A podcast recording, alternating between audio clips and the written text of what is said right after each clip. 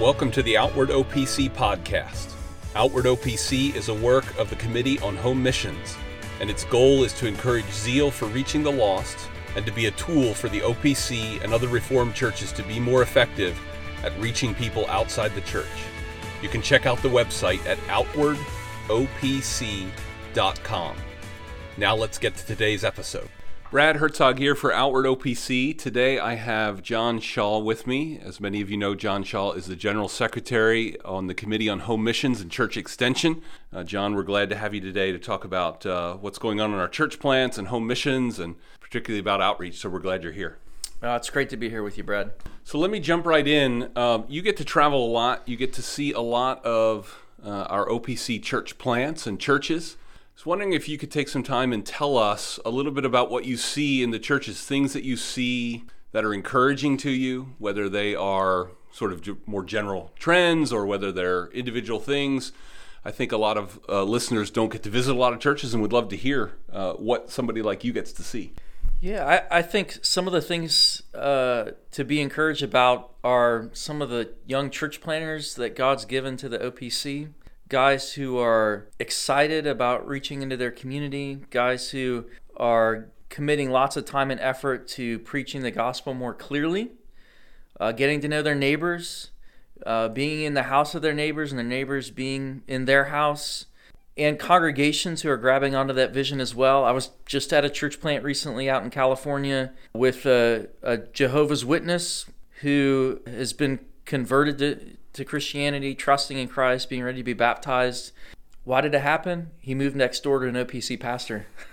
started to have him over for dinner. They started to talk about things, and he heard the gospel, and now he's a baptized member of a church. And that's not unusual, I don't think, right now. We're seeing that happen with our pastors. They're really invested in their communities, invested in people's lives, and they're driven uh, by the compassion of their Savior other things that are exciting to see we have a, a new mission work in the Atlanta area, Clarkston, Georgia, uh, intentionally uh, reaching into refugee communities. Clarkston is what I think called the Ellis Island of the South.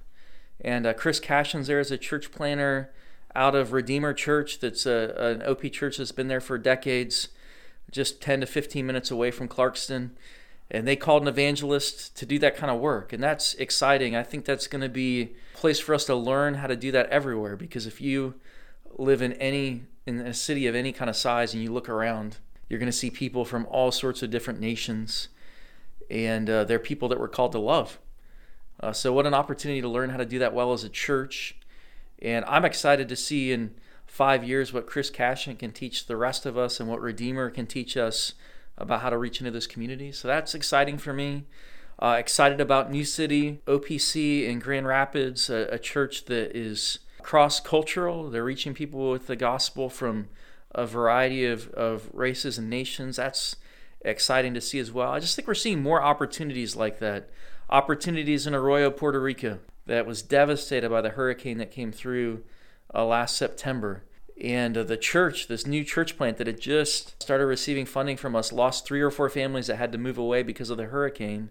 And yet they're adding new families because uh, they're reaching people who are ready to hear the gospel, who, who know that they live in a world that's broken because they've seen it. And uh, it's just exciting to see those kind of opportunities that maybe aren't what we're thinking about as we uh, see church plants described in New Horizons, that we're having opportunities to reach nations not just through foreign mission fields, but uh, to do it here. Um, and that's exciting to see. That is exciting to hear. When you talk about um, sort of the newer crop of church planters that the Lord is giving the OPC and their ability to kind of interact with their communities. Where, where are those guys coming from? I don't necessarily mean seminary wise, but but how are they getting connected to us? And what do you think is sort of driving their interest in reaching the community and maybe their effectiveness or ability to reach these. Yeah, I, th- I think part of what's exciting about it is that there isn't a common background or trajectory that they're coming from. So, if I could share a couple names, I mean, you have Jeremiah Montgomery, now a missionary in China, but he was doing really good evangelistic work in State College, and he was raised in an Orthodox Presbyterian church. His dad's been a faithful elder for a couple decades now.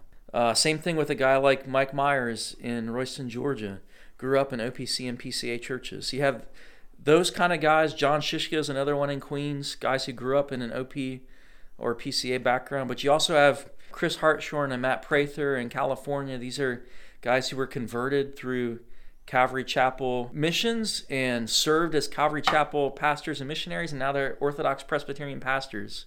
But they bring with them evangelistic zeal, ability to communicate the gospel. They've learned how to how to meet people and, and, and build friendships, not because they see people as targets, but because they love people, uh, because they've seen the model of their Savior who loved. We also have guys like in Virginia Beach, uh, Lowell Ivey grew up far outside the church, had a, a difficult uh, life, committed some some difficult sins that brought significant consequences, converted in prison, and now just one of the most zealous, effective evangelists that we've probably seen in the Orthodox Presbyterian Church.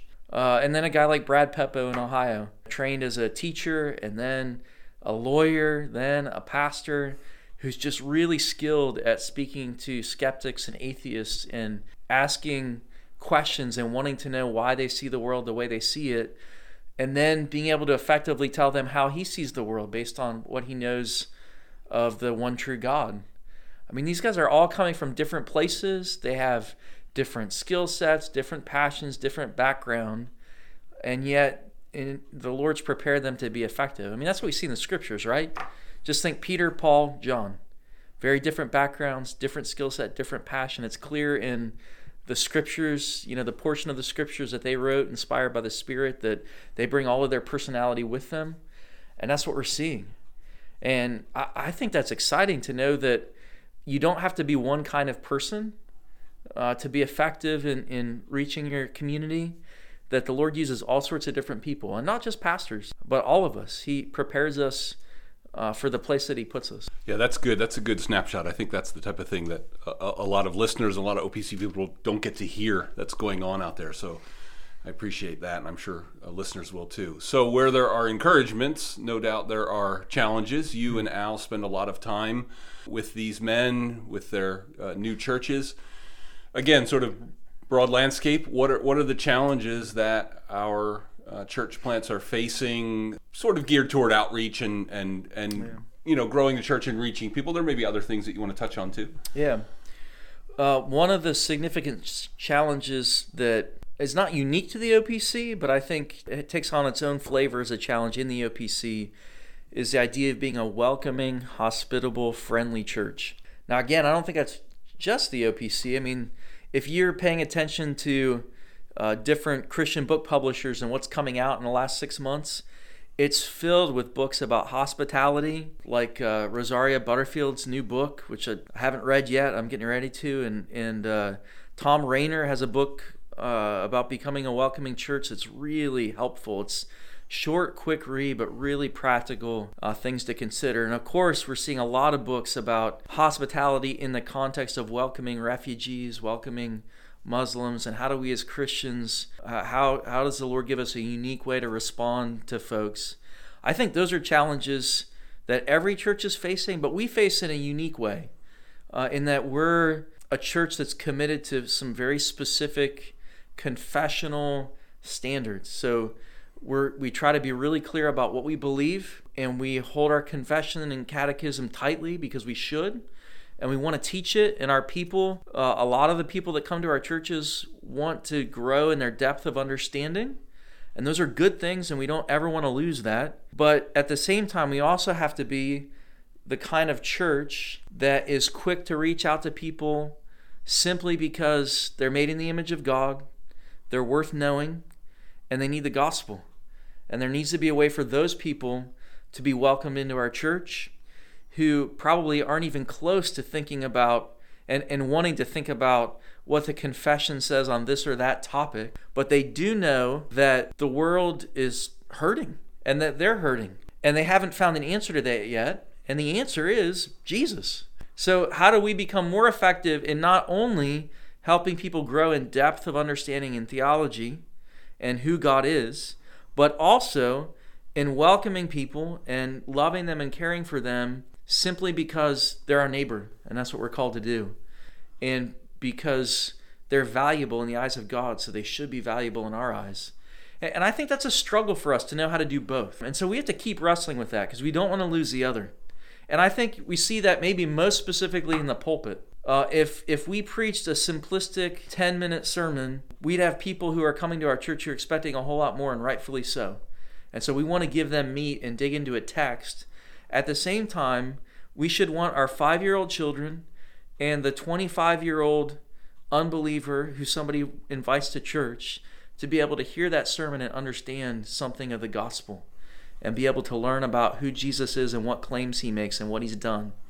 And so to learn how to preach in that way that both gives uh, deep theology that feeds people, but also gives a clear presentation of the truth, which is what we're called to do.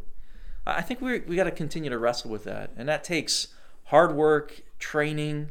It's harder to preach a clear, simple sermon that's also complex than to preach just a complex sermon. And so we got to wrestle with that. But I would say for our church planners, what they're what they're seeing is the biggest challenge is how to train and equip people to be hospitable and friendly because it, I don't think it is natural for us.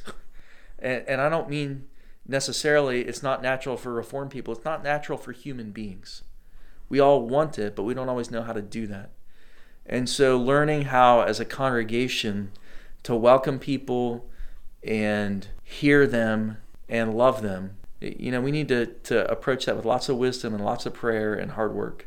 Yeah, so you mentioned a couple resources there, and I, have been around you and the, the training that you do enough to, to have heard some of the resources. So I'm, I'm wondering if you could share with people. Obviously, for people who don't know, you've got uh, once a year you've got the Church Planter Training Conference, but you've also got some other other conferences and, and training throughout the year. You just mentioned an interesting point there. Not just training pastors, but training congregations. So we've got pastors listening, we've got OPC members, PCA members, mm-hmm. others listening let's let's dig into that side about training people, not just pastors how to do this, but people. What what comes to mind? Maybe maybe it's some of those that you mentioned that you could amplify yeah. a little bit, or maybe there's some that you you didn't mention. Yeah. So uh, Rosaria Butterfield, you know, her new book on hospitality. I enough people have recommended it that I've trust and I've heard her interviews that even though I haven't read it yet, I can say that I'm sure that's a useful resource. But actually, her first book, Secret Thoughts of an unlikely, unlikely convert. convert. That book is so helpful. I know the main purpose of the book isn't evangelism or hospitality, but there's so much in there that's instructive about how we interact with our neighbors. Uh, the simple fact that for two years, this pastor and his wife had her in their home and didn't pressure her to come to church, didn't push the gospel down her throat, even though they were giving evidence of the gospel and speaking about Jesus, but they weren't forcing it and pushing it so hard. And they also didn't think, well, this isn't going anywhere. We've been visiting with her and had her in our home almost every week for a year and a half. Maybe we need to move on. No, they were persistent in loving her. And the Lord used that to bring her to faith. I mean, there's a lot for us to learn in that. And I've been secretly wishing for her to write a book on hospitality ever since I read the first book. So I think her stuff is really useful. I think, um, you know, a book like uh, John Leonard's book, Get Real, is really helpful just to think about how congregations can live in the normalcy of their life with their neighbors and have their their believing friends and unbelieving friends intersecting in arenas of hospitality and fellowship. There's some good things for us to learn there. There's good things for pastors to learn in that book as well about how to communicate clearly the gospel. As far as pastors training their congregation, the first step is to just be a good example of hospitality, of loving people, of learning how to speak clearly. Sometimes I think in the complexity of our preaching, we forget that one of the goals in our preaching is to clearly present the gospel not just to unbelievers, but clearly present it to believers. Because that's one of the places that our congregation learns what the gospel is, both for their own edification and their growth in grace and their growth in love for God, but also in their ability to speak it. And so, if we can figure out ways to talk about justification in practical, clear language with examples and illustrations, we're serving our congregation well. And so I think just in how we communicate the gospel, it helps teach our congregation how to communicate it. You know, other resources that, that are useful. I really think Tom Thom Rainer's doing some good stuff. His podcast, his resources, his book on being a welcoming church, his book Autopsy of a Deceased Church that has more to do with church health and evangelism. But we want to be a healthy church because that's what God calls us to be, but also because healthy churches are the kind of churches that people want to be in. And so I think there's some things for us to learn there. And to have those things alongside some of the classics, like Packer's book, Evangelism and the Sovereignty of God, uh, Kuiper's book on evangelism in the, in the church. I mean, to have those as the root and theological foundation and then bring these other resources in to help us think about how that theology works out in the life of the church. We need both. And I think pastors should be reading both. If I could get a little more concrete, staying on that theme for a minute, I think that uh, most people in the OPC would know that a common church plant setting would be a fairly small group of Reformed people, could be 20, 30, 40 people, uh, a great desire to, to see people come in. Maybe not the most fruit with, with people coming in. Maybe not stepping on anybody's toes here, but you know, maybe a few eccentric people in the congregation that are quick to go to visitors.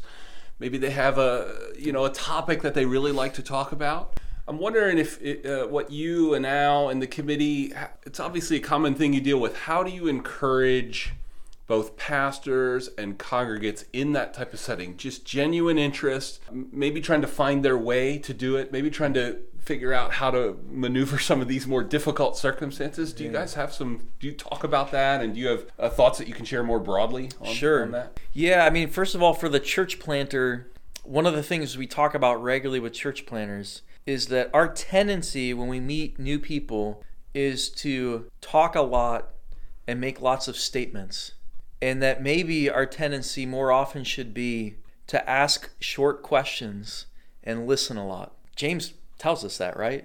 He says we should be uh, slow to speak and quick to listen. I think those are those words of instruction. I need those words all the time. Uh, pastors, in particular, we're trained and we're equipped to speak theology. We're trained to teach and preach. But when we're interacting with people, and especially new people, we should be listening a whole lot more than we should be speaking. Al tells a great story. Al Tricarico tells a story about one of his children, his sons, when he was asked as a little boy, you know, what did he want to be when he grew up? And I think it was he wanted to be a fireman or a pastor.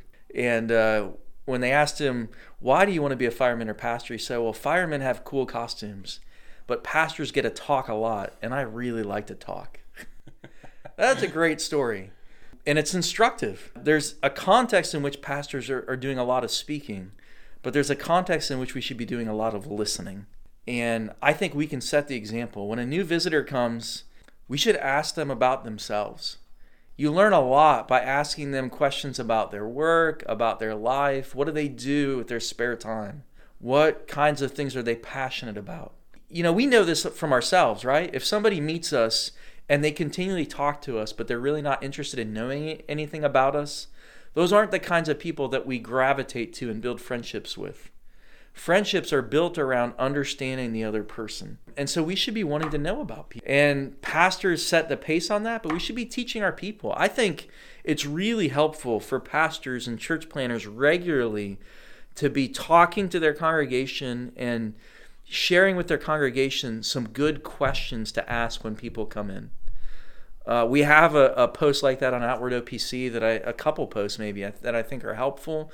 But I think pastors should be regularly reminding people these are the kinds of questions to ask because it isn't natural for us. We're quicker to talk about ourselves than to ask people perceptive questions and then listen. And I, I think we need to grow in that area and it isn't natural. I mean, we our tendency is to think, of course that's true. People will learn how to do that. Well, no. I, think about myself. It's not natural. I have to really work at it and be intentional about it. And I think that's true for most of us.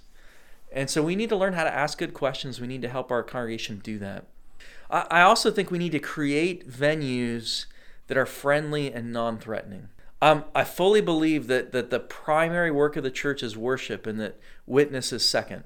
So I think that's you know generally how we think in the OPC. I think it's biblical worship and witness, but it's really it's not like it's you know worship is number one and it's so high up there that really witness is like number five and there isn't a two, three, and four.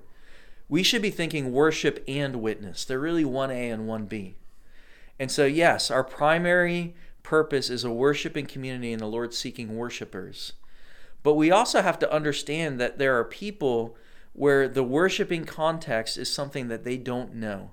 It's a foreign language to them in a foreign world. I re- remember a visitor at Mission OPC in St. Paul, Minnesota, when I was the pastor, uh, where he was so intimidated that the first time he showed up, he actually backed all the way into a corner to stay away from people. and our, our group was great about welcoming him and one or two people went and found him and and helped just kind of introduce him to what was happening and we learned about him. But i asked him the first time i met with him i, I said so tell me about your interaction with the church. It was only the second time he'd ever been in a church building. And the first time he came because they were feeding people. He'd never been in a worship service in his life. And he was terrified. We have all had those experiences where we walked into a situation that we've never been in before and we wanted to go hide in a corner. And I think we forget that that's the experience of a lot of people who visit our church. And if we approach them the same way we approach everybody else, we're increasing the intimidation and their fear is rising and they're not going to come back. So we need to create safe venues, safe places, not to hide what we believe, but because we want to get to know these people. I think, you know, in, in Get Real, uh, that book by John Leonard that I mentioned, he has a chapter called Party Evangelism. I find it to be the most helpful chapter in the book. He talks about creating hospitality venues in your home or other places where your believing friends and unbelieving friends can come together and do something that they all enjoy. And they can, your unbelieving friends can get to know Christians and see these are normal people. We actually like some of the same things. And that that's sometimes a good introduction for unbelievers to believers. I think we have to think about that some. It's not just getting people in a worship service, although that's the end goal. The Lord seeking worshipers, that's the end goal. But sometimes that's not the first step. And so Ken Smith with, with Rosaria Butterfield in, in Secret Thoughts of an Unlikely Convert, for two years that venue was their house where she could talk about anything she wanted to, and nobody was going to jump down her throat and correct her.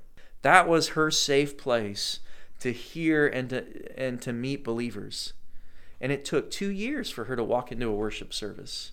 There, there's something instructive there for us that it's not always the first goal is to invite my friends to a worship service. There are lots of other venues where they're introduced to the Christian faith because they're introduced to Christians. And I think we have to wrestle through that some. That's good. Some examples come to mind. I'll let you share them uh, that we have of this in the OPC. I think of David Graves, uh, oh, Brad yeah. Peppo. Can you give us uh, those two? And then yeah. if there's others that come to mind, they they've created at least one space. What are right. they? So I'll start with Brad Peppo. Brad Peppo, um, you know, he's he's gifted in apologetics and he has some interest in just understanding what other people believe, and that's a good interest. And so he went on some websites and found skeptic associations that have meetings. And he showed up on a college campus at a meeting for skeptics. And when they asked him to introduce himself, he said, I'm a Christian pastor, but I'm really here to listen. And I want to understand what you guys believe. And so I'm not here to talk. I'm just here to listen because I want to understand how you all think.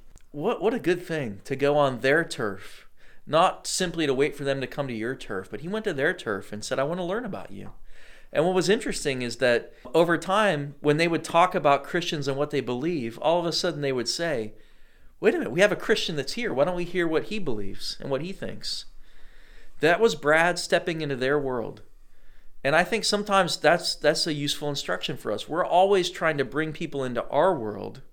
What if we step into their world? We don't leave behind what we believe but we step into their world and hear what they what they're thinking. And if I recall, then he also they ended up coming into his world. He yeah. had some backyard campfires where right. they were more than happy to come and continue the conver- conversation right. there. So he would have bonfires in his backyard, and they would have people from all different you know belief backgrounds come, and they would have an opening question: How do we know that something's true?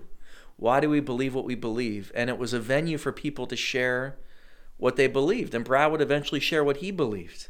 But it was a non threatening place for them to come, even though eventually faith was going to be presented. So again, he wasn't leaving behind what he believed, but he was creating a safe space to talk about those things. And I, I think that's there's something useful there. Uh, and you can read about that. I think it was the March 2017 New Horizons where Brad describes that. Uh, David Graves is a church planter in Coeur d'Alene, Idaho. David has interests in gaming and uh, not just video gaming, but board games and strategy games. And uh, he found a store that both sold those games, but also had times where people would come together and play different games together. And, and David introduced himself to those folks and participated in that with them, a shared interest. And eventually, as he talked about his Christian faith, they said, hey, maybe you could start a Bible study at the gaming store. Same thing, you know, it was a, a smoke shop, pipe and cigar shop, and, you know, we can all talk about those kind of venues and whether we want to be in them, but David was in them. And they said, Hey, would you start a Bible study here at the smoke shop? And he did. And now, uh, one of the guys that he's met through those different venues, they regularly go hiking together and they go to uh, gun ranges together and they talk about the gospel.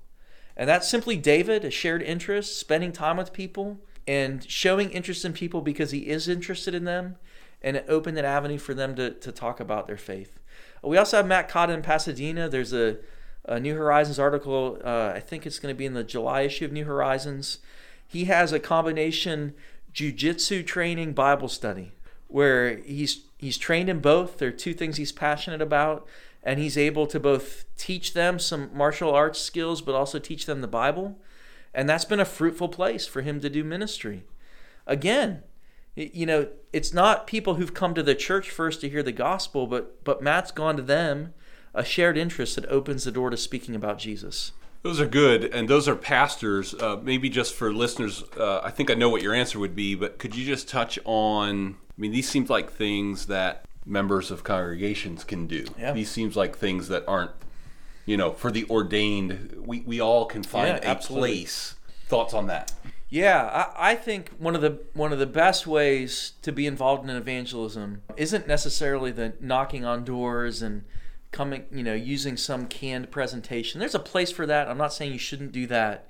But another way to think about how to be evangelistic is simply to live your life. So there all of us have things that we're passionate about. All of us hopefully have hobbies that we do outside of our regular work for which we're paid and employed, but areas of interest and there are other people interested in the same thing. We should be building friendships with those people as we're doing things together. Some of them might be Christians, some of them might not be. But as we live our life and are, are faithful in how we live our life, it's natural that at some point we're going to have the opportunity to speak about other things about which we're passionate, which include our Savior. And that's, I think, often where the most effective evangelistic conversations happen is people living their life. So I know this the same guy that visited our church in St. Paul for the first time ever had been in a worship service. He was introduced to the faith because on the internet he was on a photography website that a member of an OP church in another part of the country had started. And as they got to know each other over the internet, he started to ask questions. Why do you make those decisions? Why do you do this? And she could start to talk to him about how uh, she makes those decisions based on her faith and what the Bible teaches. And that led to evangelistic conversations. But it all started with a shared interest in photography. And I just think that that's the most natural way that we have opportunity to share the faith. People aren't a target. They're people that we've already built friendships with, that we have shared interests.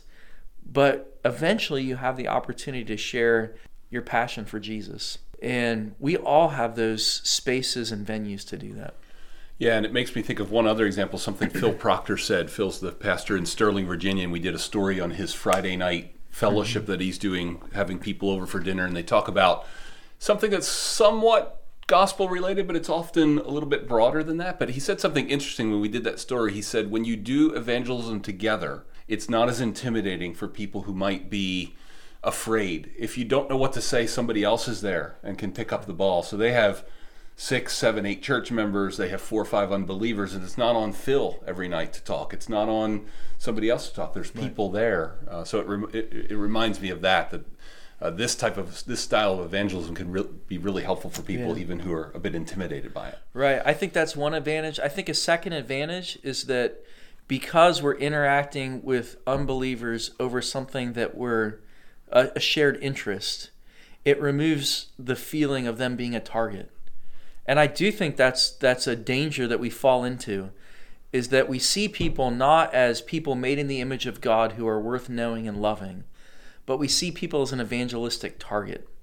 And and they're not naive. they know when that's what's happening. And nobody wants to be a target. It it, it somehow reduces you from some, to something less than a person if you're a target. Those conversations don't go well and those relationships don't last. And, and I don't think it's the biblical framework. People aren't targets. They're people made in the image of God, loved by God. I know not, and I want to be careful I say that, not loved by God in the same way that believers are loved by God, but God, look, uh, Jesus looks at Jerusalem with compassion. He weeps over them. So, you know, different kinds of love, I get that. But he has compassion for them. And he says, you know, in Matthew 9, it says that Jesus looked on them with compassion because they were harassed and helpless, like sheep without a shepherd. Or Jonah chapter 4, when God describes his compassion in that great question that ends the book, he really gives two reasons why he has pity on Nineveh. One is because he made them, and secondly, it's because they're lost. And that drives him not to frustration, it drives him to pity and compassion. And so we should see people not just not not as targets. We should see people as those who are worth our love and our attention because they're worth knowing, because we're going to grow in our understanding of who God is because of who they are, and because God loved them enough to make them in his image. And I think we show that best by getting to know people and loving them for who they are. And then eventually, sometimes earlier, sometimes later, that leads to an opportunity to share our faith with them.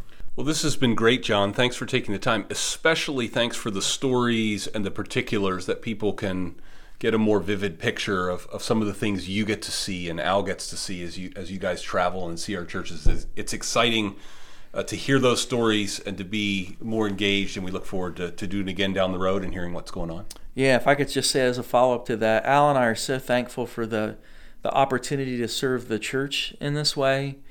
Uh, I am regularly encouraged in my faith to see what the Lord does uh, with instruments that we all have our own weaknesses, but the Lord does amazing things.